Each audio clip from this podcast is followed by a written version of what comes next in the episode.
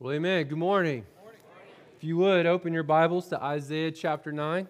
Isaiah chapter 9, as you're turning there, uh, Derek's already mentioned this morning, uh, there are some invitations on your, on your seats today, and, and uh, I trust that you'll grab those this morning and, and make sure that you pass those along to someone. Uh, I read a statistic years ago that just said that uh, most people during this time of season, if they're invited to church, they would actually come. And uh, last night we were having dinner with a family in the church, and uh, the waitress that waited on us at the end of the meal, I said, Hey, I don't know if you uh, go to church anywhere, and if you do, that's fine. But uh, I'd certainly love to invite you to come to Southgate for our uh, Christmas Eve services. And I said, You know, if, if you don't enjoy it and the message is horrible and, and the people are rude, I'll never ask you to come back again. But I'd love for you to just try it out one time. And she kind of laughed and she goes, You know, this is kind of crazy, but uh, my boyfriend and I, we've been looking for a place to attend Christmas Eve services. And so uh, amen. So that's a win. And then the other night, I, invited my neighbors who, who come from time to time, and they're going to be here. And so I just want to encourage you to do that. Um, I, I, I want to talk about Christmas this morning. I think so often we get, and I was just sitting here before I came to the platform this morning, just thinking about my schedule over the next several weeks, uh, all the Christmas parties and all the events and the family things that we need to do and, and uh, all that. Man, it, it gets overwhelming, right? And, uh, and yet we want to be reminded of why we actually even have this season, what, it, what it's really about. And I think Isaiah chapter 9, verses 6 and 7, can kind of help sharpen our thinking on what we need to be about during the next month or so. Not really just this month, but just in life. And in Isaiah chapter 9, verse 6, the prophet said, For to us a child is born, to us a son is given, and the government shall be upon his shoulder. And his name shall be uh, his name shall be called Wonderful Counselor, Mighty God, Everlasting Father, Prince of Peace. And of the increase of his government and of his, of his peace there will be no end. And on the throne of David and over his kingdom, to establish it, to uphold it with justice and righteousness from this time forth and forevermore. And the zeal of the Lord of hosts will do this. You know, Christmas can either cause the Christmas blues or it can cause a Christmas hangover. And the reason is is because of our expectations.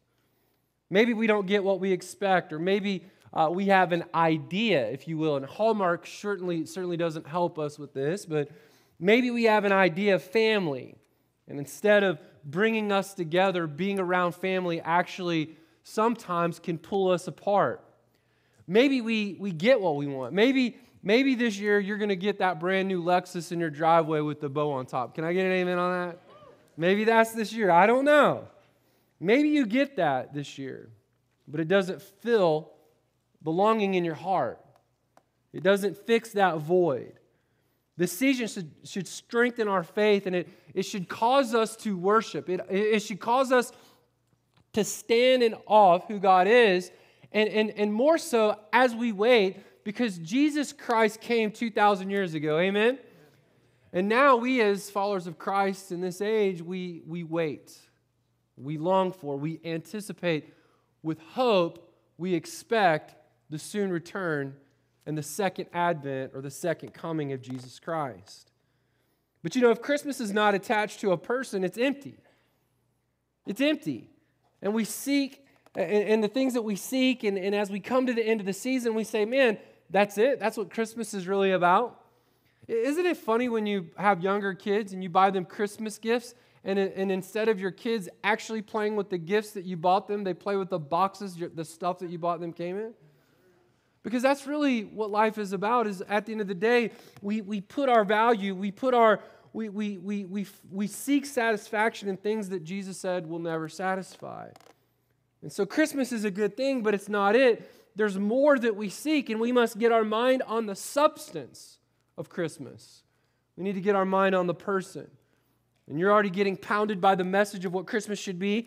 And, I'm not here to, to guilt or shame anyone. Last night we came home uh, from somewhere, and I told my wife, I was like, you know, we should go look at Christmas lights this year. You know, we should do that. Let's drive around and find Christmas lights and maybe go to Silver Dollar City and do that whole thing and, and, and enjoy that. Listen, I want to challenge you to tie in to what will not disappoint. I want to, I want to challenge you to think about this Christmas season, what really matters, so that you're not left wanting for more. We often struggle to wait. I know I do. Uh, Derek's right, man. Sometimes I'm standing in line And I'm like, well, I could do this better than them. Like, come on, really? Why is it taking so long?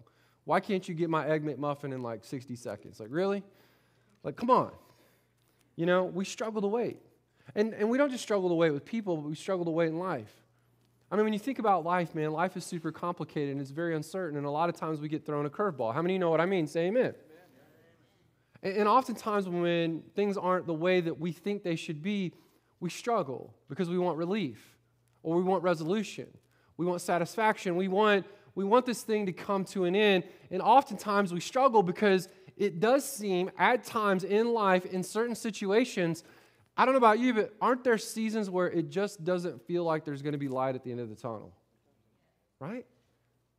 And so what God does is in our life is he calls us to wait. He calls us to wait because it's in the waiting that we learn. It's in the waiting that we grow. It's in the waiting where our faith and our, our hope is strengthened in the God of heaven. And yet we struggle to wait and we miss out on the powerful transforming truth that God has for those who wait for Him and those who trust Him. And while life is messy and difficult at times, we look to so many other things for hope. And the last thing we want to do is we want to wait. We want to fix and we want to repair and we want, we want resolution. And yet God calls us to wait. We can have hope this morning in our waiting. And I want you to notice this. We can have hope this morning in our waiting because of what this passage teaches us. And that is this. And we're going to break this passage down over the next several weeks. But we can wait, and we can wait with, uh, with hope because we have a wonderful counselor. Can I get an amen on that today? Amen? So, our wonderful counselor gives us hope while we wait. And that's the big idea today. Now, again, we're going to take this text over the next four weeks and we're going to unpack it. And we're going to try to understand its context. We're going to try to understand the history and, and why Isaiah was writing this passage of Scripture to this particular audience at this time. But Isaiah ministered during the reign of four different kings, and he ministered during the time when the nation of Israel was divided into the northern and southern kingdoms. They were under bondage by another country, and, and the major thrust of ministry was to Judah, the southern kingdom. But Isaiah, in writing this passage and in writing the entire book of Isaiah, in reality, his, his, his, uh, his desire and his calling and what the Holy Spirit wanted to do in this text was this he wanted to give the people of God hope. He wanted them to have hope. And I, I think the reason that many of us today are frustrated and lonely and discouraged and depressed and even anxious is because we've lost our hope. And the reason is, is that we put our hope in so many other things. We put them in gifts. We put them in careers. We put them in academics. We put our hope in relationships. We put our hope in almost anything other than what God has called us to put our hope in, and that is Jesus Christ. And so He gave God's people hope. He gave them something worth waiting for, something worth trusting in. And He describes God in a way that causes us to live by faith, even when it's messy, even when it's uncertain, even in our darkest day, Isaiah gives us hope in this passage of Scripture. And he begins to talk to you and me about this wonderful counselor that is coming, who will be the redeemer of our sins, who will be the savior of the world, who will make life worth living for. But I want to, before we get in the message this morning, I want to explain to you because sometimes we read words in the Bible and we don't always know what they mean, and we certainly don't understand the fullness of their meaning. And so this morning, he says in this passage of scripture, For unto us a child is born, a son is given, and, on the go- and, and, and the government shall be upon his shoulder. And listen to this, and his name, his name shall be called Wonderful Counselor. Now, what is the meaning of the word wonderful? Well, it means this it means unusual. It means unusual. In Isaiah chapter 25 and verse 1, I believe that'll be a, a, scripture that will, will be popped up there on the screen here in just a moment. If you can give that passage to me, that'd be great. Thank you, Derek. Listen, Isaiah 25, 11 says this, and he will spread out his hands in the midst. Uh, that's not the right passage, and we're going to edit that. Um, anyways, that passage talks about how wonderful God is. In fact, let's just go ahead and turn there this morning, all right? And that's probably a typo on my part, Derek and media team, so please forgive me for that. Isaiah chapter 25 and verse 1. O Lord, you are my God. I will exalt you. I will praise your name, for you have done wonderful things, plans formed of old, faithful and sure. And so the meaning of the word wonderful actually means unusual. Now, isn't this good to remember at this time of year, right after Thanksgiving, to think about God's goodness? Think about all the wonderful things that God has done. Amen? God has done some pretty wonderful things. He's worked wonders. The way the Lord works is so unusual. It captures our attention, it delights our hearts. He's, he's not predictable. And listen to this God is not mundane. Amen? God is anything but mundane. He's unusual. But then he's also extraordinary. And in Psalm 77, verse 11 through 15, we see in that text that God is extraordinary. And sometimes we use a word like wonderful, and so often it loses its meaning. But in Scripture, you get a sense of one of God's children standing there with eyes wide and mouth open, saying, Look at what God is. Look at what God has done. So when we say wonderful counselor, we're saying, man, God is unusual. God is un- uh, extraordinary, but he's also unique. And we see that in Exodus 15 11. And it says, it talks about in that passage the uniqueness of God. Do you know there is no one and there is nothing that compares to the God of heaven? There's no one like him. He's unique in every way. He's not something created, he's not something thought up. He is the God of the universe. And he's our wonderful counselor, and he is unique and he is unexpected in every single way. When the Bible talks about someone or something being wonderful, it's directing our minds to thoughts of being unusual, extraordinary, or unique. And for you and me this morning, it should cause us to respond with wonder. And I imagine we're all challenged, and listen, we are. We're challenged not to lose the wonder of God in Christ during the season, because often it's lost in all the different things that we get involved in. And so this morning, I want to do this. The text gives us three reasons that we have a wonderful Savior worth waiting for. And it begins with He's wonderful because of His completeness. It's wonderful because of his completeness. Please think with me about the first half of this verse. It says, A child will be born to us, a son will be given to us, and the government will be on his shoulders. Now, what's the emphasis here? What's the point that Isaiah is trying to make to you and me this morning? What he's trying to do here is explain to us that we have the complete package. This is a gift that has it all. And that's what makes him wonderful. Let's break this down. It says in the text, a child who will be born. Do you know this, that Jesus is the Son of Man? He's the Son of Man, and that emphasizes his humanity. Now, that goes along with another Christmas verse two chapters earlier in the book of Isaiah. In Isaiah chapter 7, verse 14, it says, Therefore, the Lord himself will give you a sign. Behold, the virgin shall conceive and bear a son, and we will call his name Emmanuel. Somehow, God had to become a man but it has to occur without the normal process of procreation. So there's no question of the transition of sin to Christ because our God was impeccable. He could not sin in any way. It wasn't a thing that he was tested and then he didn't sin and then he became God. No, Jesus Christ, the Son of God, stepped outside of the Trinity and he said, You know what? Look, I'm going to go to earth and I'm going to save my people from their sin and I'm going to live a perfect life because they can't do it and I'm going to do it for them and I'm going to go to the cross and I'm going to pay for their sins. A son will be given, or a child will be born. How in the world is this going to happen? The answer is the virgin birth. There's something unusual, extraordinary, and unique. There's never, ever been a virgin birth until Jesus. And the real point, what that means is if that can occur, then we have a God with us, and that God, as we sang this morning, is Emmanuel. And in John 1:14, we learn, and the Word became flesh, and He dwelled among us, and we've seen His glory, the glory of the as of the only Son from the Father, full of grace and truth. So he says, a child will be born. Then he says, a son will be given. A son will be given. Jesus is also not just the Son of Man, he's also the Son of God. And it's interesting in the text that this time the word born is not repeated. You know why? The word born is not repeated in this passage at this point because the emphasis there, as I said a moment ago, is on his preexistence. God is and was and always will be. Jesus is and was and always will be. He was there at eternity past. He's here now and he's coming again. And then there's going to be a king, it says in the text, who will rule well. The Bible says the government will be on his shoulders. And we're going to unpack this in so many ways in the coming weeks, but listen to this. And I'm going to get real quick, if you'll hang with me just for about two minutes, we're going to dig into this a little bit doctrinally. Can we do that for just a minute? Say amen. amen. Because there's some truth here that will give us hope. We believe this will ultimately be fulfilled a king who will rule well. The government will be on his shoulders. We believe that this will ultimately be fulfilled when Christ returns to the earth after a seven year tribulation. And some of, some of you here today, you may not be, you may be new to the church, new to the faith, and you're like, man, what is this tribulation thing?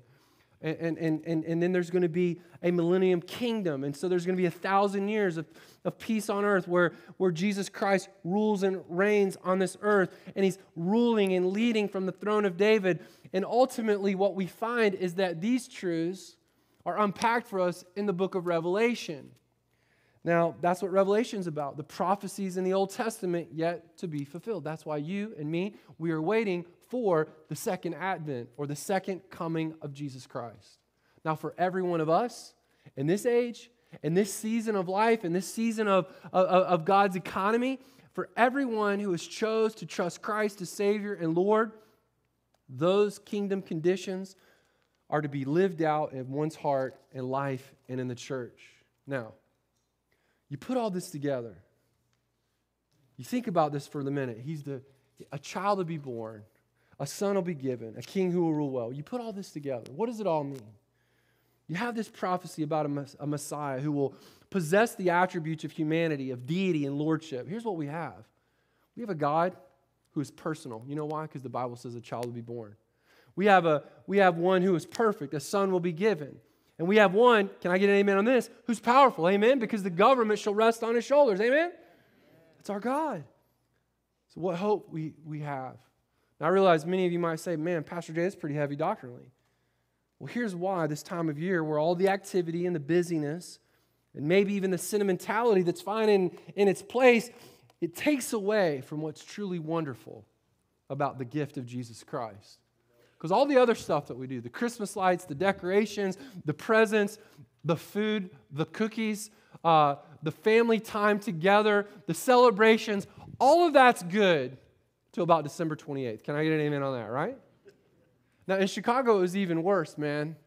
Because I knew January 2nd was coming, and after that, it was like purgatory until like May, right? Because it's just cold there, right? Dark and dreary. But the wonder of all of this that we're talking about this morning, the theological aspects of the gift, lasts farther than the celebrations. They last longer and they resonate with us and they give us hope and they strengthen our faith and they motivate us to live for God, not just in the month of December, but throughout the entire year. So, can I ask you for a moment? And can I ask you to reflect on how wonderful it is that God has given us a Savior that's complete? Because think about it this way we needed someone who was personal, so a child was born.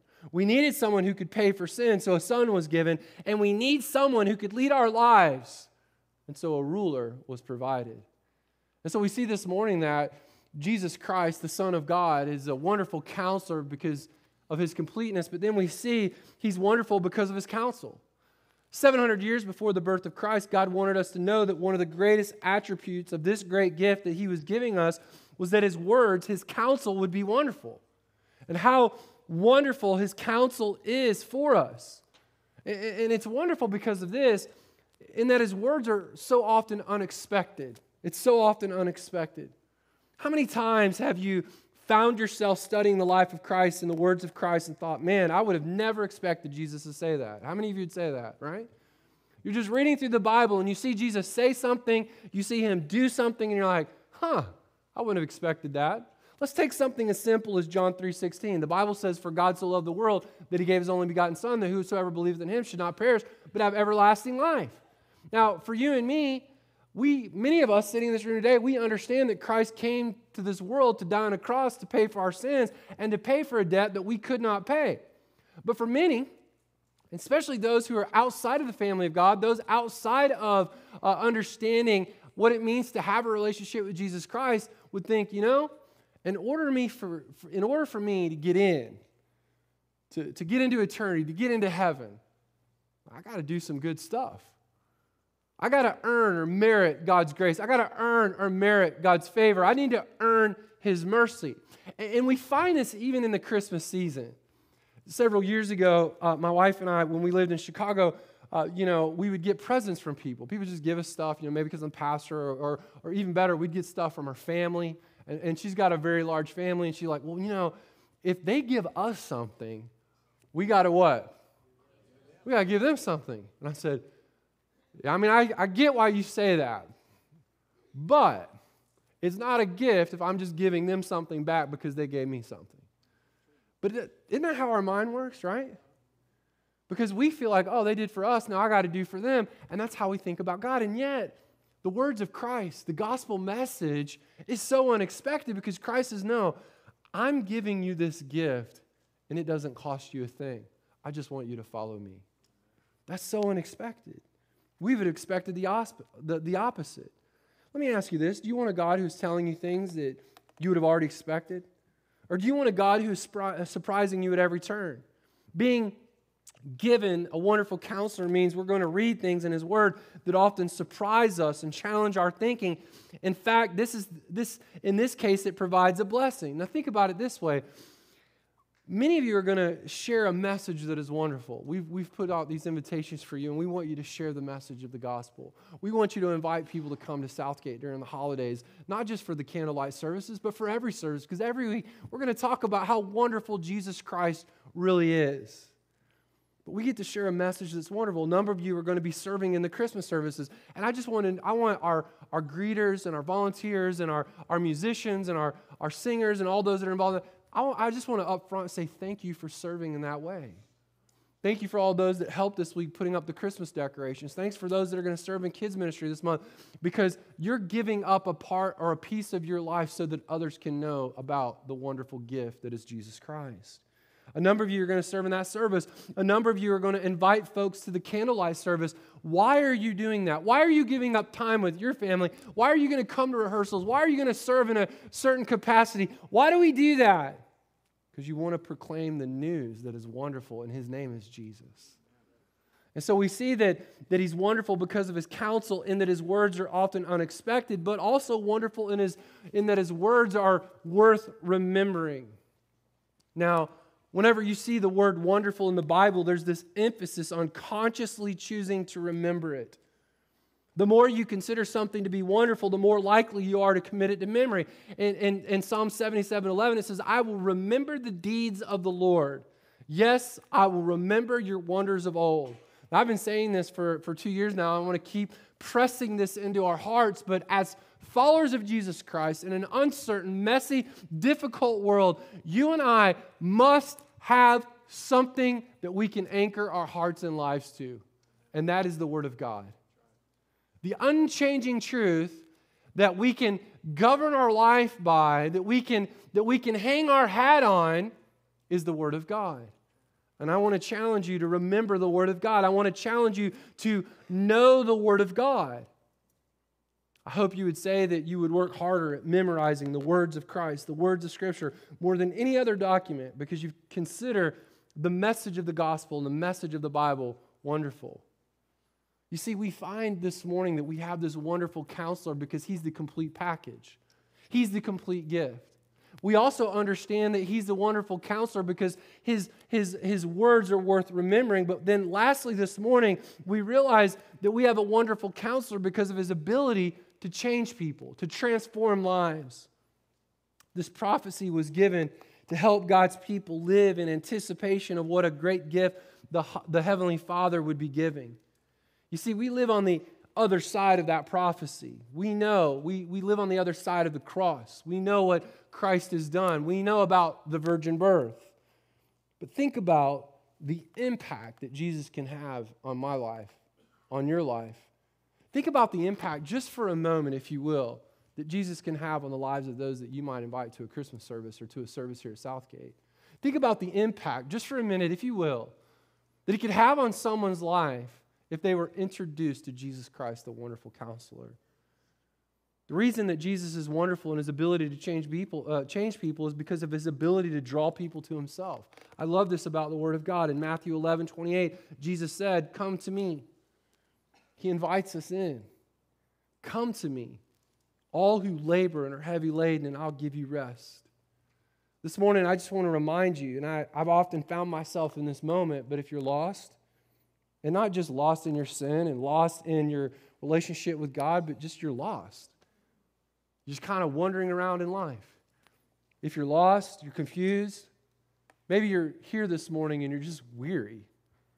You know, life gets weary sometimes. Life can be a struggle. What Jesus is saying here is look, I'm here for you. And I want to invite you into something that will transform you, that will encourage you, that will strengthen you. Listen, Jesus says, I want to invite you into something that's going to sustain you. It's going to sustain you. And for some today, that's exactly what the wonderful counselor would say to you. He draws us to himself, but then he also fills our hearts with hope. In 2 Corinthians 12 9, but he said to me, Paul had a struggle. The Apostle Paul, who planted churches in the New Testament, wrote most of the New Testament that we read today. He says, Listen, my grace, Jesus said this to him, my grace is sufficient for you. My power is, uh, for my power is made perfect in weakness. Therefore, I will boast all the more gladly of my weaknesses so that the power of Christ would rest upon me. Man, aren't you thankful today for God's grace? And a lot of times we, we, we kind of just, again, it's one of those words that we just kind of glaze over, like, oh, I'm thankful for God's grace. But grace is the ability of God given to us by God to do His will. And there are so many things that we're, that we're, we're, we're doing being a husband, being a pastor, being a, being a spouse, being a student, being a sibling. All the, all the responsibilities and all the roles that we fill sometimes feel so overwhelming. And we just feel like I'm spinning a plate here, and I'm spinning a plate here, and I'm trying to spin one here, and I'm just trying to keep my head above water and keep my breath. And Jesus says, Look, man, I want to invite you in. I, life is hard, sin is rough. It'll steal from you the things in life that are most important, most valuable, and most satisfying. And yet, I want to invite you in when you're, when, you're, when you're weighed down by sin, when you're weighed down by shame, when you're weighed down by guilt, when life is too hard and life is too heavy. I'm inviting you in so I can strengthen and sustain you. And when I do that, not only not only will I draw you to myself, but I'm going to fill your heart with hope. I'm going to give you grace so that you can not just survive, but that you can thrive in this life and be prepared for the life to come. That's our wonderful counselor. And then the last one is this is the call us to a sacrificial and purposeful life. Matthew 16, 24, the Bible says, Then Jesus told his disciples, If anyone would come after me, let him deny himself and take up his cross and follow me. I feel like a lot of folks in this world wander around aimlessly just doing stuff. And I'm guilty of this too, and I'm in ministry. But oftentimes we walk through life without purpose. And we think that, okay, school, career, family, all these different things Yes, there is purpose in those things. There is calling in those things. But so often we allow them to replace what our true calling is, and that is to follow Jesus Christ. You and me, and every single one of us in here today, have been called by God simultaneously, the moment that we were saved, to make and multiply disciples of Jesus Christ. We do that here at church. We do that in our families. We do that in our marriages. We do that in our neighborhoods. We do that in our Bible studies. We do that on college campuses. We do that in our high schools. Hey, man, we do that with Good News Bible Club. We are here to make and multiply disciples of Jesus Christ where we live, work, and play. And so, Jesus, our wonderful counselor, gives us purpose in this life. There's a family in our church, and I, I, my heart's a little bit full today because I'm looking around at some of our older saints. And I look at some of the folks in this room, and some of you have accomplished incredible things with your life. We have, we have business owners in here, we have doctors in this room, we have former teachers and super school, uh, uh, school superintendents. We have accomplished people in this room. We have folks that are engineers, we have uh, entrepreneurs, and I can just go across the board with some of the folks in this room that have just amazing accomplishments in the life that they have lived. Several years ago, I buried a woman in our church. And when I did her funeral, a few weeks before her funeral, she handed me a letter. And in that letter, it was from a young woman that she had taught in Awana clubs when that uh, woman was a child. And she penned a letter to her telling her that her entire life had been transformed and changed simply because this woman decided to be obedient to God in making and multiplying disciples of Jesus Christ by teaching Awana to little kids. And here's what I'm saying to you this morning. Some of you in this, in this room, you are, from a worldly perspective, incredibly successful. You have the accolades. You have money in the checking account. You, you have probably little want in life. In fact, when you walk into certain places here in town, people know you and they, they give you the, hey, what's up? It's kind of like that old show, and please forgive me. Uh, it's not as bad as anything on TV nowadays, but Cheers, when Norm would walk in and everybody would be like, Norm, you know? When you walk into places, people know who you are. But does that stuff really matter? When it's all said and done, does it matter? Because I think what really matters when our life is through is how many lives did we actually touch for the cause of Christ and for the advancement of the kingdom. Now, not every single person in this room is going to be called to full time vocational ministry, but every single one of us that have accepted an invitation to be a follower of Jesus Christ has been called to make and multiply disciples of Jesus Christ.